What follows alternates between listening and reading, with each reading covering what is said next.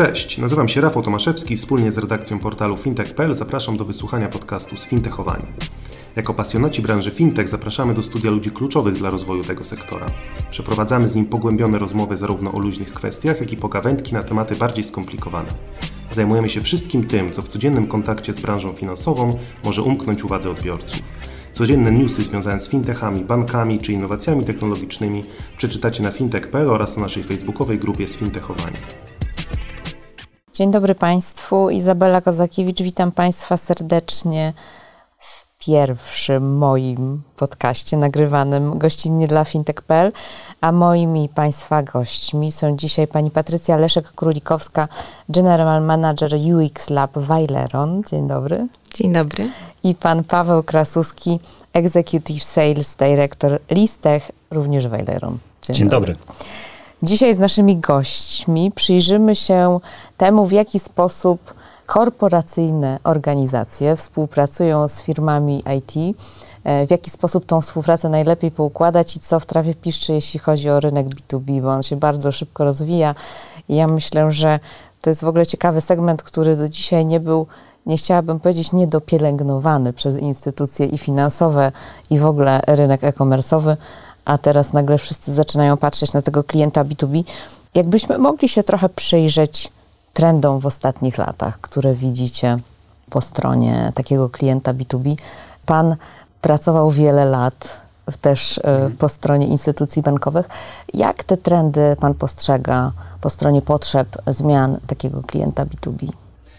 No i to jest, e, powiedziałbym, bardzo dobre, e, dobrze postawione i ciekawe pytanie. I, i I powiem, że to, co od jakiegoś czasu obserwuję, to to, że wyraźnie zaciera się jakby taki jasny podział pomiędzy relacjami B2B e, i B2C. To oczywiście nie jest tak, że e, tego podziału nie ma.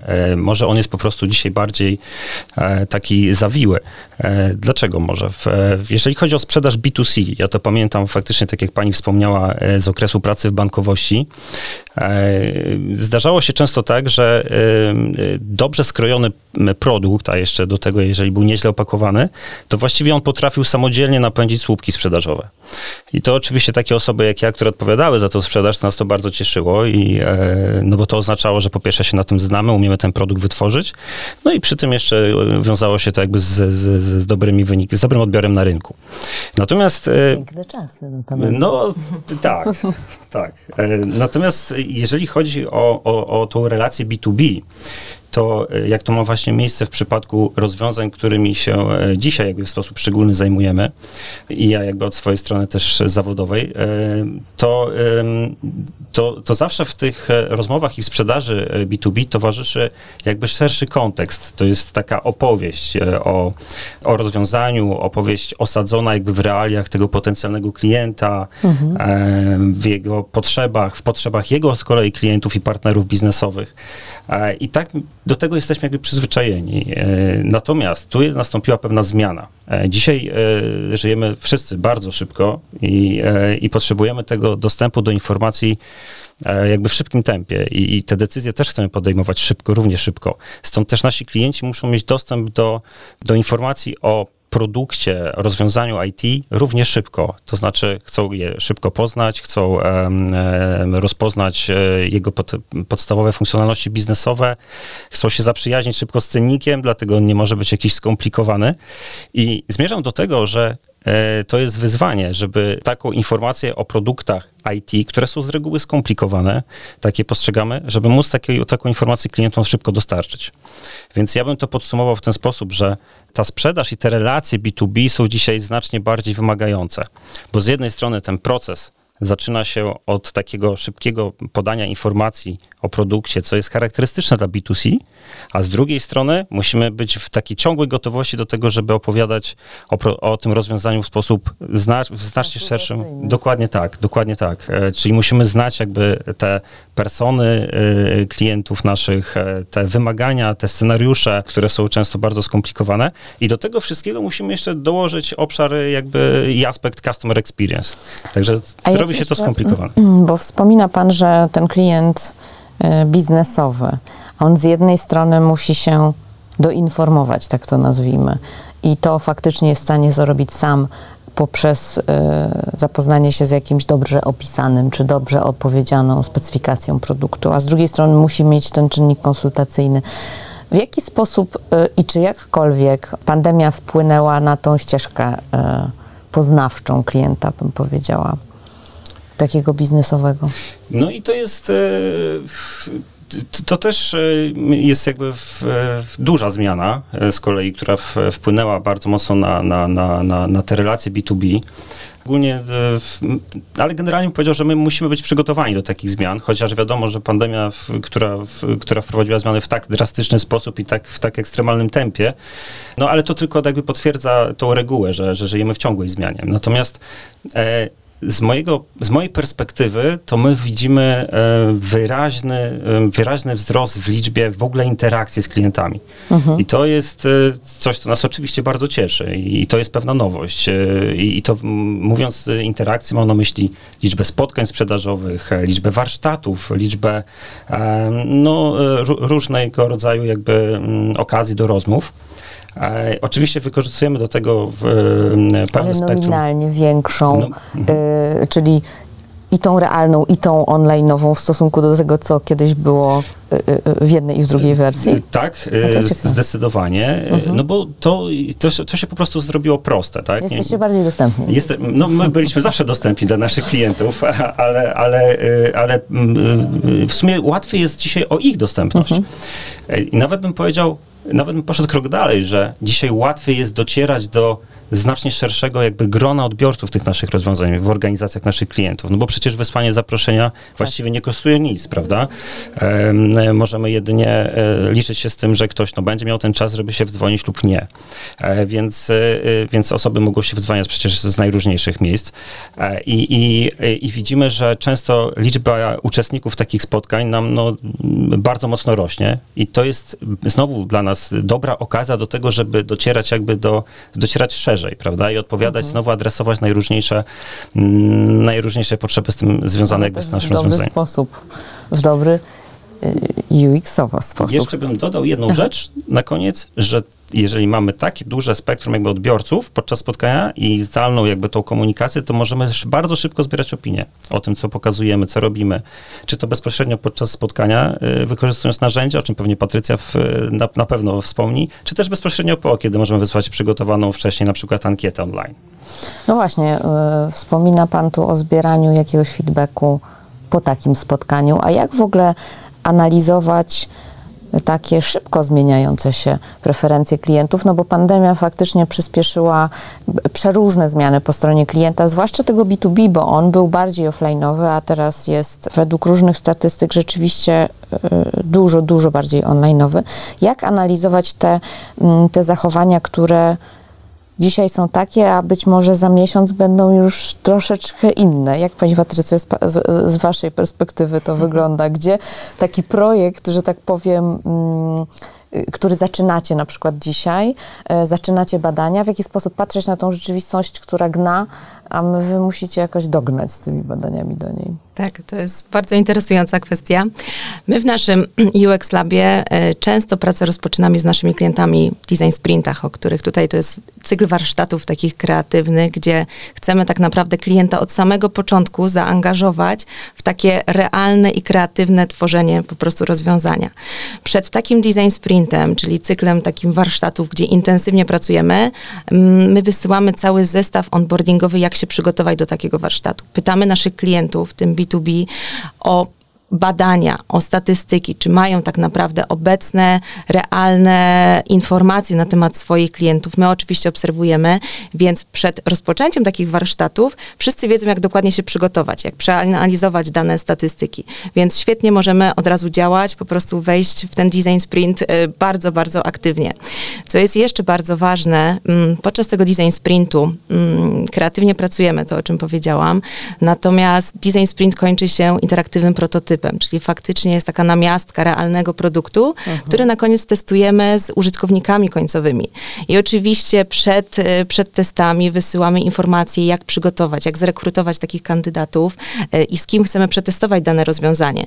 Więc przy tak krótkim czasie, jeżeli pokazujemy to rozwiązanie osobom, to jest świetne, świeże spojrzenie, to jesteśmy w stanie wychwycić po prostu najmniejsze błędy, najmniejsze y, miejsca, które można szybko poprawić, które tak naprawdę w ciągu tygodnia, dwóch zareagować i ewentualnie zawrócić, jeżeli coś zostało e, źle przygotowane.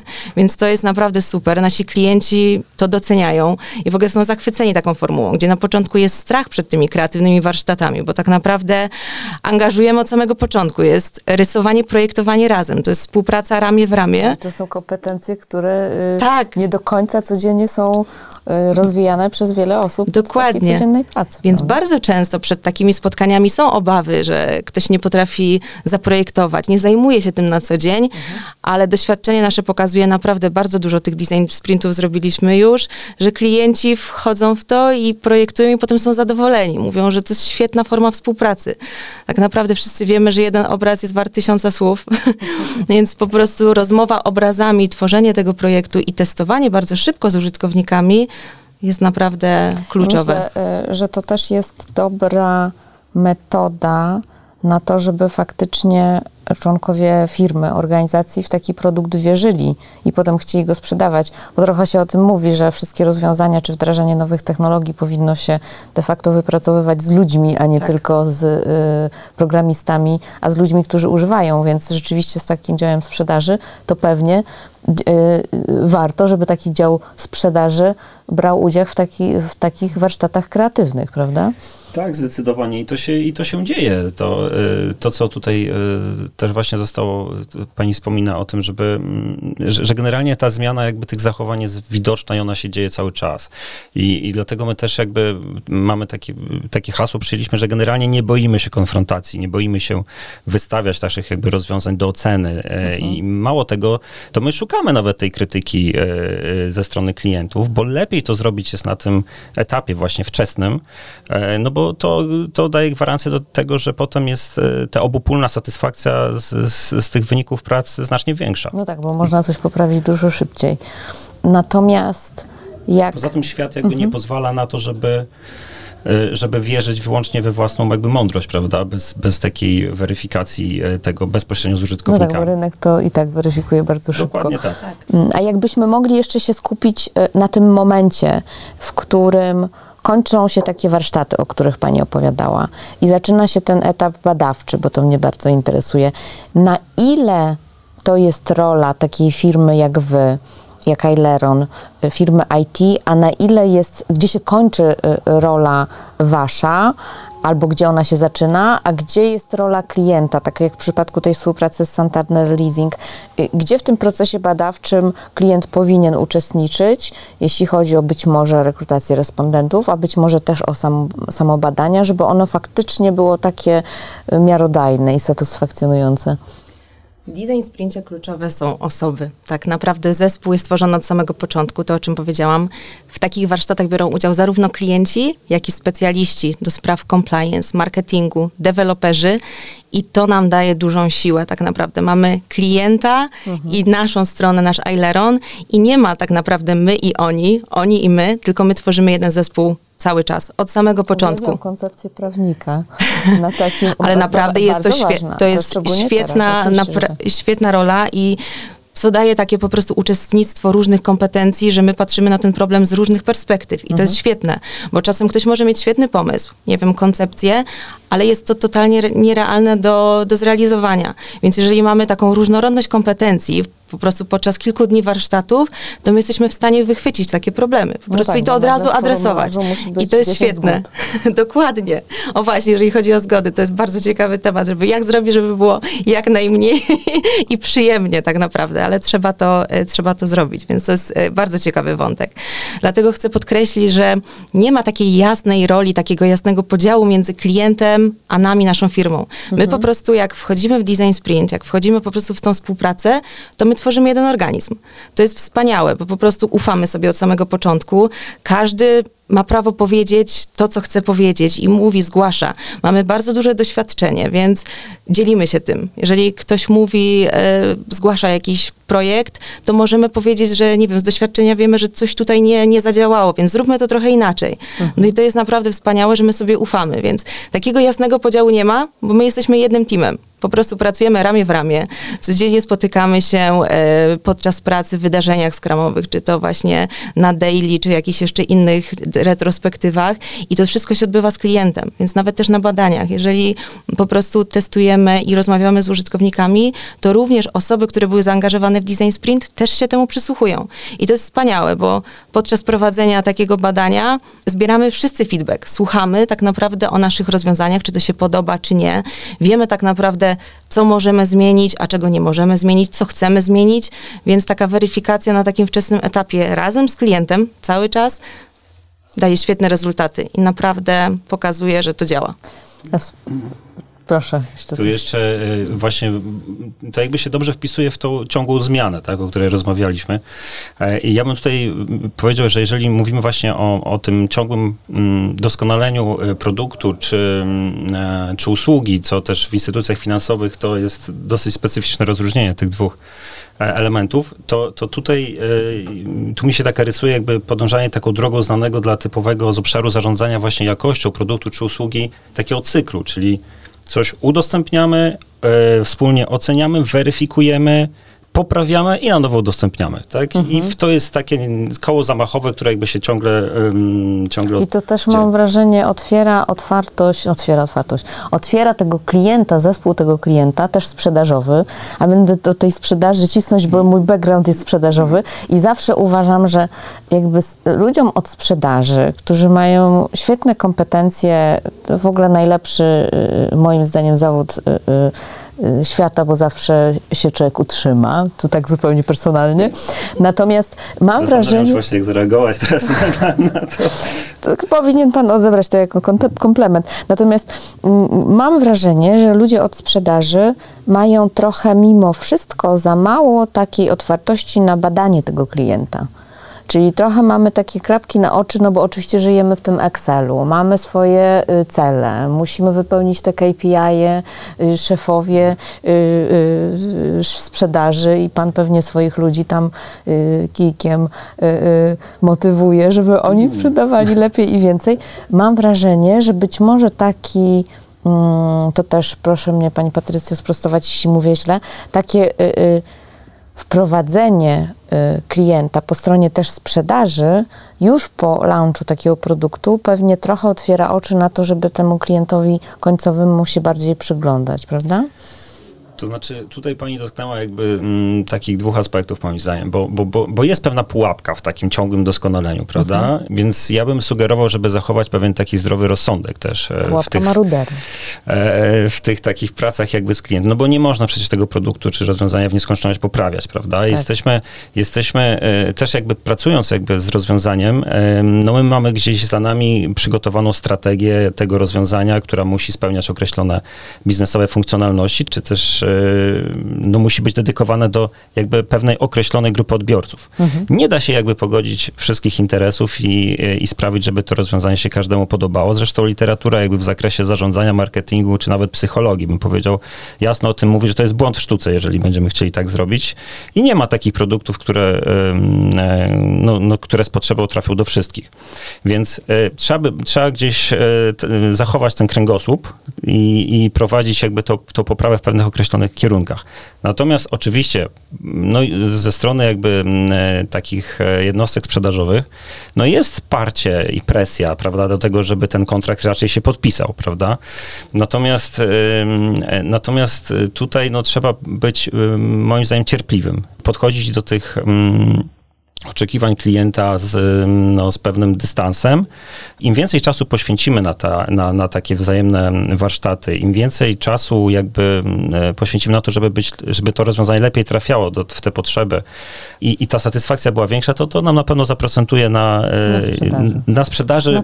Na może trochę, może nieco później, ale mamy, budujemy sobie większą gwarancję, że ten, ta relacja z tym klientem w długim horyzoncie czasowym da nam znacznie większe korzyści niż w tym danym momencie. Że te KPI się spełnią.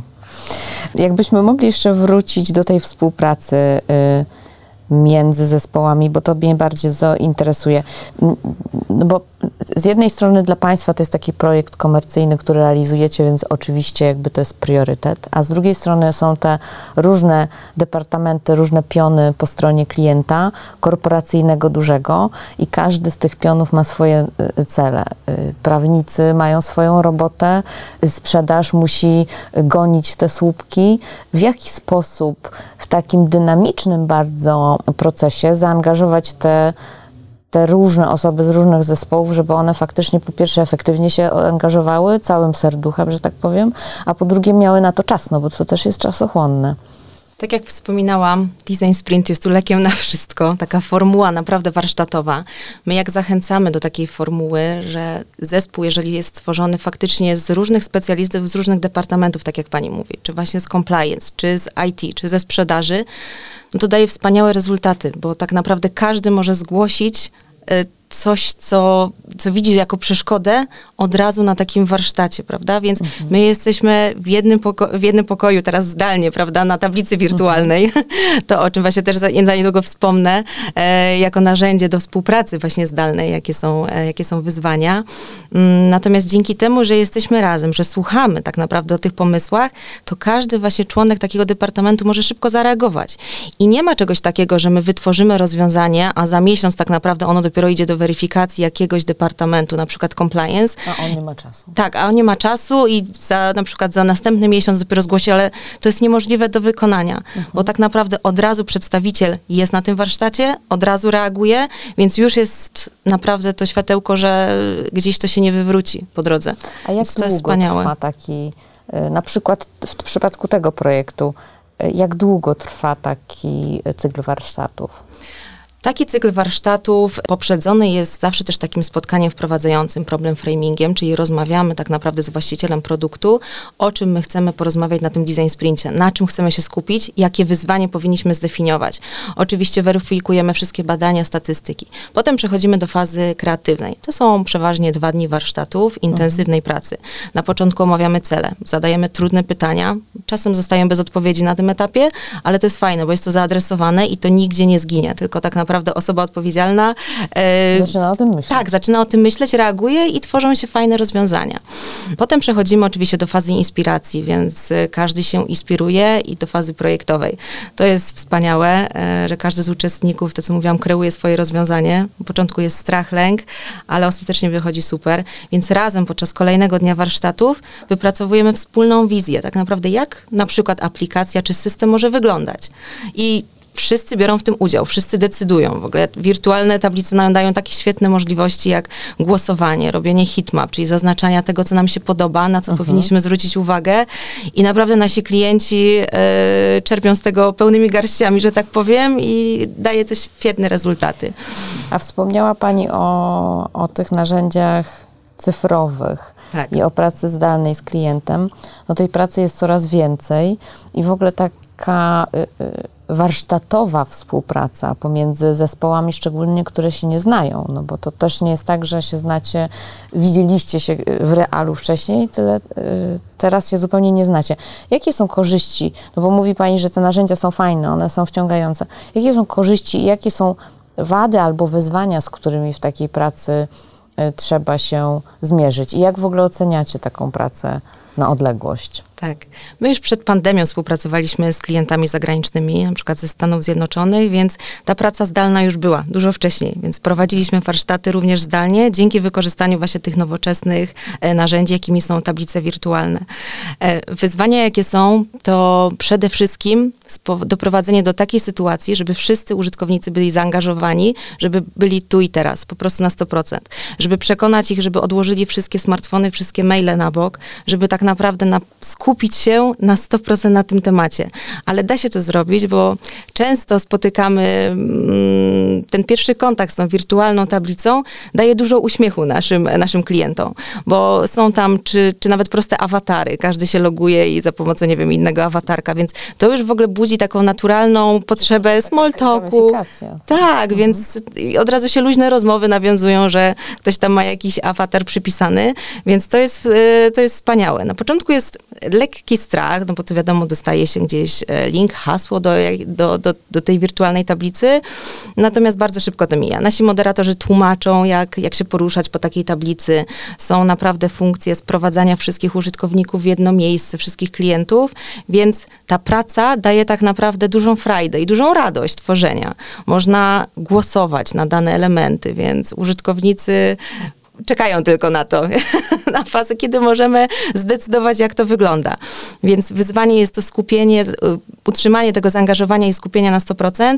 Natomiast podkreślam, takie narzędzia dają tą możliwość. Oczywiście my też pilnie mod, monitorujemy, obserwujemy, mamy włączone kamerki. Jeżeli widzimy, że spada zaangażowanie, bo taki warsztat to jednak wymaga mocnego skupienia i takiego kreatywnego myślenia, wejścia tak. na inny poziom. I, i długiego. I długiego. to jednak online tak. y, dwa dni, no to jest tak. wyzwanie fizyczne zupełnie. Tak. tak, więc na pewno obserwujemy i czasem mamy zaplanowany, na przykład, nie wiem, ćwiczenie, warsztat jest, nie wiem, na 15 minut przewidziany, ale jeżeli energia grupy spada i my to zauważamy, mhm to trzeba automatycznie zareagować. Trzeba zrobić przerwę, trzeba zrobić jakiegoś icebreakera, jakąś mhm. fajną grę, nie wiem, choćby przerywnik wymyślenia nazwy dla danego produktu. Mhm. I to mhm. naprawdę już pobudza, całkowicie wchodzimy na inny, e, na inny temat i na chwilkę się zapomina i potem znowu się wraca na te 100%. Więc to jest super. Na pewno wyzwaniem w naszym też przypadku jest e, strefa czasowa takiej współpracy zdalnej. Jak współpracujemy na przykład tak. z klientem ze Stanów, to często jest to różnica 7-9 godzin. Więc też zaplanowanie takiego warsztatu odpowiednio w godzinach takich, żeby wszyscy byli powiedzmy aktywni, e, to też jest wyzwanie, ale udaje się to robić. Mm, na przykład w taki sposób warsztat w Polsce, który trwa jeden dzień, to czasami po prostu go dzielimy, jeżeli z klientem zagranicznym prowadzimy na dwa dni. Mhm. Bez straty na, na, na rezultatach, bo efekty są takie same, a najważniejsza jest po prostu radość tworzenia, zaangażowanie i chęć takiego przychodzenia na ten warsztat. Jako e, fan tych warsztatów, warsztatów e, i, i, też uczestnik e, tych warsztatów. E, chciałbym dodać jeszcze tutaj w aspekt jakby tej pracy w, w okresie pracy zdalnej, bo tutaj mówiliśmy o tym, o tym skracaniu dystansu i, i właśnie okazuje się, że tak przewrotnie to może zabrzmi, ale te zdalne formy komunikacji nierzadko pozwalają nam ten, ten dystans skracać szybciej, bo, bo, bo, bo okazuje się, że, no, że wszyscy gdzieś pracujemy z domu, gdzieś e, e, za, za drzwiami jest poligon domowego życia. Różne, tak, tak, dzieci, różne odgłosy, dźwięki stamtąd dochodzą. I to są fantastyczne momenty do small talku. Mhm. I, i, I to się, ta atmosfera się genialnie jakby udziela uczestnikom i, i ona też właśnie powoduje, że ta zażyłość jakby się wytwarza szybciej i ta, ta pozytywna energia. Także... No tak, bo nie, nie jesteśmy w sztywnych garniturach w biurze, tylko jesteśmy w innej przestrzeni, gdzie się czujemy trochę bardziej lekko. Dokładnie tak. A ja bym chciała jeszcze na koniec zadać panu pytanie, panie Pawle, bo przeszedł pan na stronę, ze strony klienta na stronę y, producenta takich rozwiązań i to jest ciekawy y, kierunek. Jak pan ze swojej perspektywy osoby, która pracowała w instytucji bankowej, patrzy na taką współpracę outsourcingową korporacji, która te kompetencje IT wyrzuca, y, no nie chciałam powiedzieć wyrzuca, bo to brzydkie słowa, ale rzeczywiście mm, trzyma na zewnątrz, przynajmniej w części. Jakie są korzyści tego typu modelu? Dla Pana, tak jak Pan patrzy od strony mm, trochę produktowca, w sensie tego, który sprzedaje dany produkt? Znaczy ja może bym zaczął od tego, że już przestałem się czuć jako odosobniony przypadek, jeśli chodzi o ten zwrot w karierze y, zawodowej, bo znam mnóstwo jakby kolegów e, i koleżanek i kolegów, e, którzy taką drogę przechodzą i to przechodzą w obie strony, mhm. choć e, doświadczenie i obserwacje wskazują mi, że, że w momencie, kiedy ten transfer dzieje się z, z tej strony jakby instytucji finansowych w kierunku IT, no to to ta, ta przygoda potem trwa dłużej. No i ja w ogóle sobie nie zdawałem sprawy, powiem szczerze, pracując po stronie jakby instytucji finansowych, że jest tak duży obszar zadań takich konsultingowych po stronie jakby, w, tak, po stronie firmy mm, IT, dostawców IT, które wykonują. Ja zawsze utożsamiałem to z takim bardzo operacyjnym, wręcz taką bardziej produkcyjnym wytwarzaniem e, oprogramowania. Dokładnie tak, dokładnie tak, takim technicznym e, e, obszarem. Natomiast to, czego tutaj jakby doświadczam, pracując w Weileron i we współpracy właśnie choćby przy takim projekcie jak z Santander Leasing, no to to jest to, do, to, to jest ta niesamowita przygoda, która się dzieje w ogóle do, do, do momentu, kiedy powstaje pierwsza linia kodu jakiegokolwiek, tak? mhm. tak? czy, czy takich stricte prac analitycznych. To jest tak długa, tak długa przygoda, y, niesamowicie jakby, y, niesamowity wysiłek intelektualny i, i kreatywny do tego, że y, no, no, właśnie tak było w tym przypadku, że zaczęliśmy ze sobą rozmawiać spory czas temu, a to od czego zaczęliśmy, a na czym skończyliśmy, to są zupełnie, to, to, to, to jest zupełnie no, to, to lata świetne, prawda? Więc y, ten y, zakres jakby właśnie kreatywności, wytwarzania wspólnego, mm, wspólnie rozwiązania jest, no to, to jest fantastyczna przygoda, tak mogę powiedzieć. Czyli y, zostaje mi życzyć w instytucjom finansowym złożonej kreatywności przy współpracy w takich modelach outsourcingowych. Y, zdecydowanie i, y, i, i, jakby ten przypadek, przykład y, współpracy z Santander jest właśnie takim bardzo dobrym przykładem, bo tam od samego początku była, była ten, ten, ten aspekt jakby wzajemnego, wzajemnej odpowiedzialności w podejściu do tego zadania i też, co się wpisuje idealnie w, w, w te trendy, o których mówiliśmy, tam cały czas od samego początku do samego nie, nie mogę powiedzieć do samego końca, bo to cały czas trwa. Mhm. W centrum uwagi jest klient, to w naszym w przypadku naszych rozwiązań jest to klient naszego klienta, prawda, tak. czyli ten użytkownik końcowy. Osta ostateczny. Tak, i, i, to, i to cały czas przyświeca naszym wspólnym pracom. I w tym centrum postawimy kropkę. Moimi i Państwa gośćmi dzisiaj byli pani Patrycja Leszek-Królikowska, General Manager UX Lab Weileron. Dzięki. Bardzo dziękuję. I pan Paweł Krasuski, Executive Sales Director Listech, również Weileron. Dziękuję. Bardzo serdecznie dziękuję. Dziękuję Państwu i zapraszam już e, teraz na kolejny odcinek naszych podcastów. Izabela Kozakiewicz. Do widzenia.